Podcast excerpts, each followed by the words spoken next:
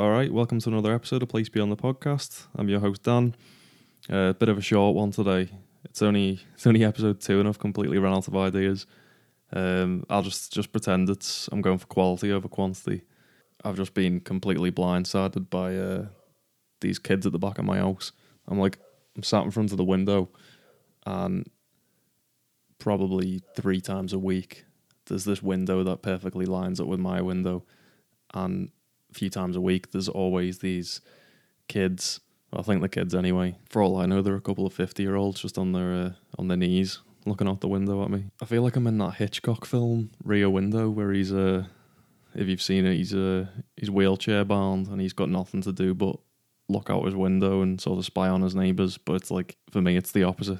So my neighbours are spying on me, and I'm just I'm just the uh, unwilling subject. It is off putting because they're doing it right now, and it's like, do your parents not play with you, kids? Come on. Anyway, um, I might just have to stick a Michael Jackson cardboard cutout in the window and scare them away, but I can't do this. I can't, work like this. I have to close the curtains.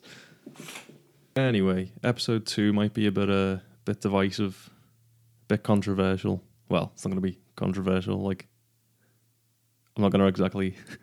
my little podcast going to ruffle some feathers out there. So the clubs are opening on is it the 21st of June? I feel like it's the 21st of June. Not just like, you know, sat at a table, go for a wee with your mask on, like apparently full on full on like all the scousers getting emotional when Sweet Caroline comes on. All the uh, is that like a, when did that become like a Scouse anthem? I feel like everyone goes nuts for it, and I'm thinking, is this like I don't know, is it like a footy song or something? Is it like associated with football? I don't know, but anyway, I fucking hate that song now, and I'll have to let people in on a little secret. Listening, listening close. There are other Neil Diamond songs that aren't Sweet Caroline, you know, like he's not he's not the best in the world, but he's got some you know he's got some hits, man and they ain't Sweet Caroline. Why don't some clubs just play like Cracklin' Rosie or something? You know, do you think Neil Diamond likes the fact that people apparently only know one of his songs? Like, you think about Spandau Ballet. Do you think poor Martin Kemp likes walking the streets and fans come out the woodwork singing, This much is true, who? this much is true? who? And he's like, No, I'll stop you right there, please. I have done other stuff. Have you not seen EastEnders? And then they reply, I bought a ticket to the world. And he's like, he fucking legs it. He legs it then. Poor fella. I mean, at least in another universe, he's brothers with Ross Kemp on gangs. So I like to think in an alternate timeline, Ross Kemp's like battering all these fans for him, doing them dirty, strapping on a pair of headphones, making them listen to uh, Cut a Long Story Short. That's a good Spandau Ballet song. Why don't you play that in clubs? So going back to what I was saying before, it was it seems quite divisive because on I mean, you know, I've not got a million followers on Instagram, but from what I've seen, it's a bit split down the middle. I do see a lot of people, you know, counting down the days until they can get jiggy with it on the dance floor. And then naturally there's, you know, the other camp that are quite apprehensive about going back into clubs, which is the camp I'm firmly planting my feet in. I'm just uh no, not for me. Not for not for a long time, mate. Most people won't have even had the well, people have had their first job. Um, I don't know if people have had their.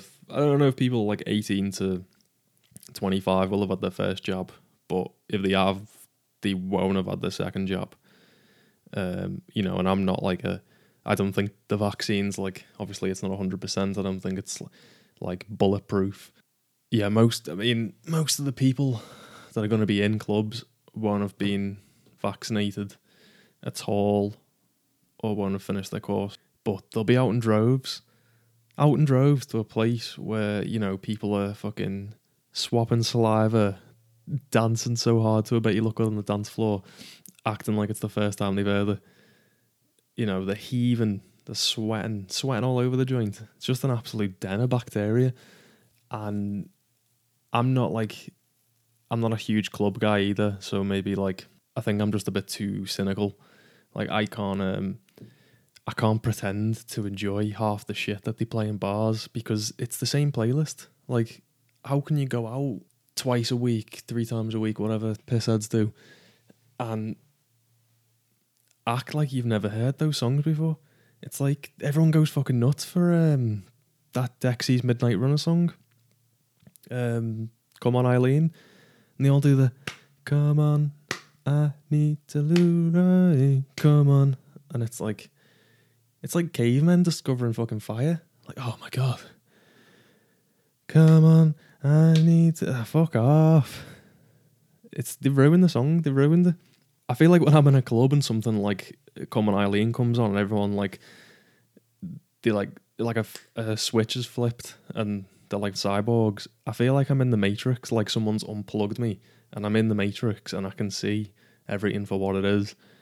And I'm just unable to bust a move to the same shit while everyone around me gyrates. So yeah, although I'm a bit fucking cynical when it comes to clubbing, I do remember the Krazyhouse fondly. You know, don't look back in anger on that one. Yeah. Remember the Krazyhouse? Fucking jeez Louise, mate. The Krazyhouse. Remember uh, what was that song by uh, Sum Forty One? Um, was it Fat Lip? I think it went like. "Dun-dun-dun, dun-dun-dun, dun-dun-dun. I know I'm not the one you knew back in high school, or whatever the fuck it was. I can't sing. Um, and that come on, you get swarmed by all the skater boys and girls. Then I feel like everyone knows this. It's um, you could walk in to the Krazyhouse at any given time, any day, any day of the week, any time, and killing in the name of fucking raise head and the mosh pit start, and you fear you may never get out. It was weird that this is what like this is what has made me lose faith in the DJs in town or anywhere. Actually, same thing in Manchester, wherever you go. You could walk in to the Krazyhouse at don't know, say nine o'clock, nine p.m. You walk in within within the hour, you're gonna hear doo doo doo doo. Now they do what they told you. Doo doo doo doo. Fucking Christmas number one of like 2006 or something. Or you could you could go in at 11, go in 11 p.m. Five minutes in, doo doo doo doo. Now they do what they told you. Doo doo doo doo. Go in at fucking 2 a.m., mate. Go in five minutes before the bastard place closes, and you'll hear "Killing in the Name of." It's like how how is that possible?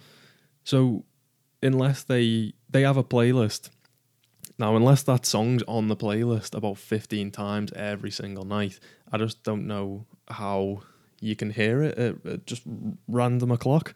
That you can't fucking. Ex- it's like the theme song for the Krazyhouse. Or, um, it's that fucking Paramore song that was actually a bit of a banger. Uh, I can't remember what it's called.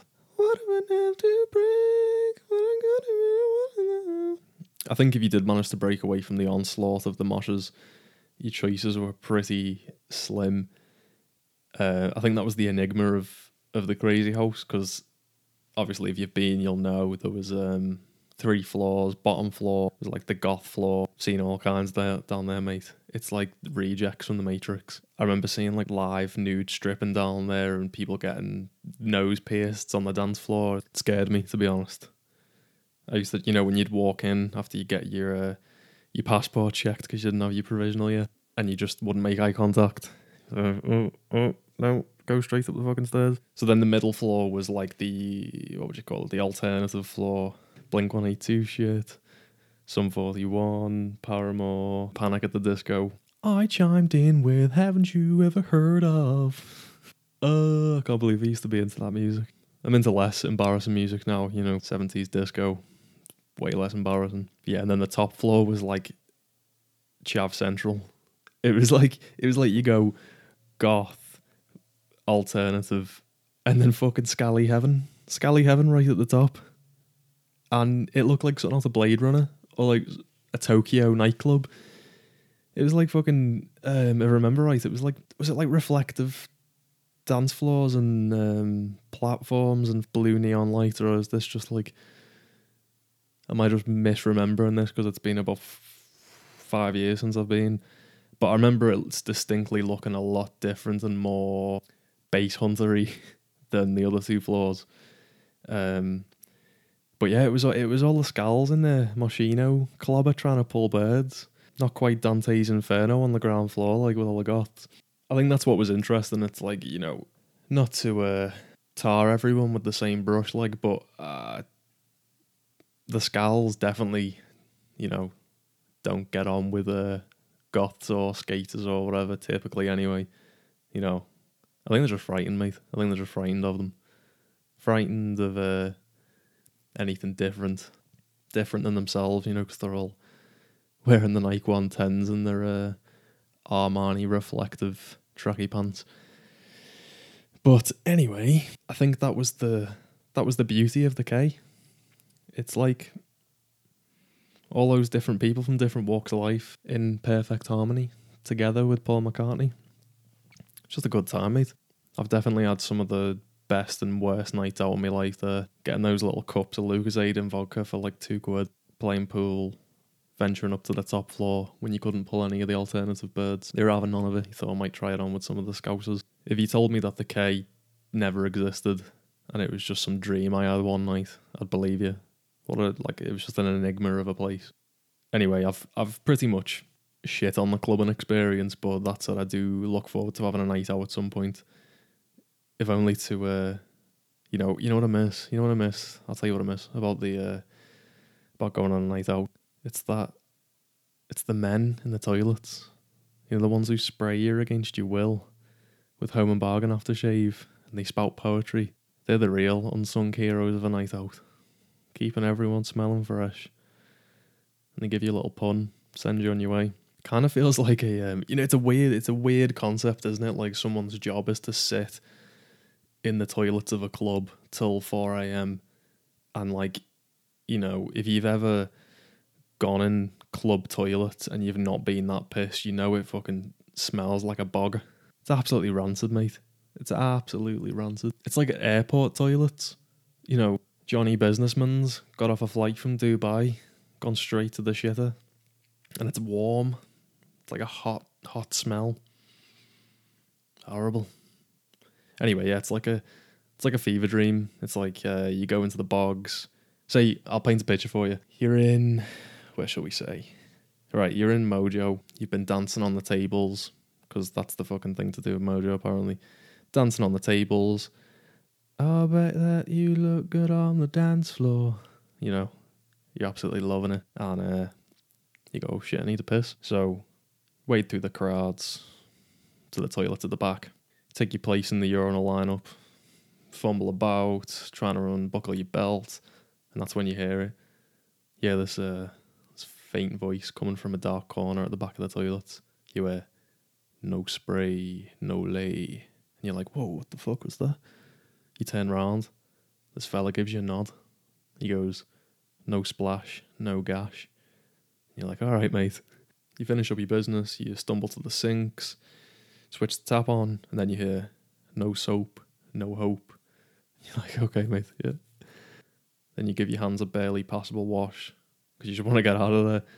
But, you know, hopefully from June 21st, you give your hands the full 20 seconds in this climate. Don't be a dirty bastard. Washing your hands, give him a once over, and then the hand reaches out from the dark, passes you a bit of kitchen roll, even though you were going to use those electric dryers. And he says, no tissue, no issue. So uh, take it off him, give your hands a quick pat. You know, your hands aren't even close to being dry, but anything to get you off them bogs quicker. Give him a nod, lash it in the bin.